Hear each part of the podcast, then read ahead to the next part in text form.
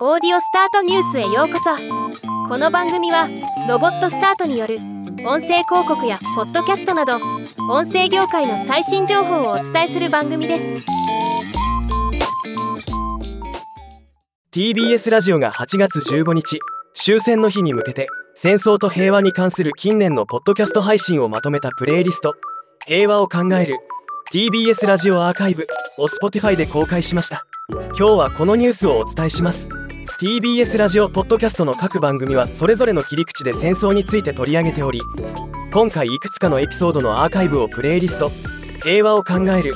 TBS ラジオアーカイブ」としてまとめて聞けるようにしたというもの。TBS ラジオはこのプレイリストが戦争と平和を考えるきっかけになることを願っているとしています。現時点で50エピソード。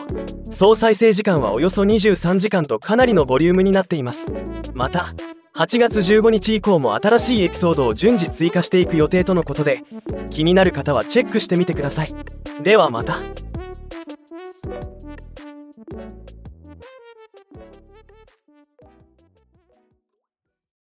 今回のニュースは以上です。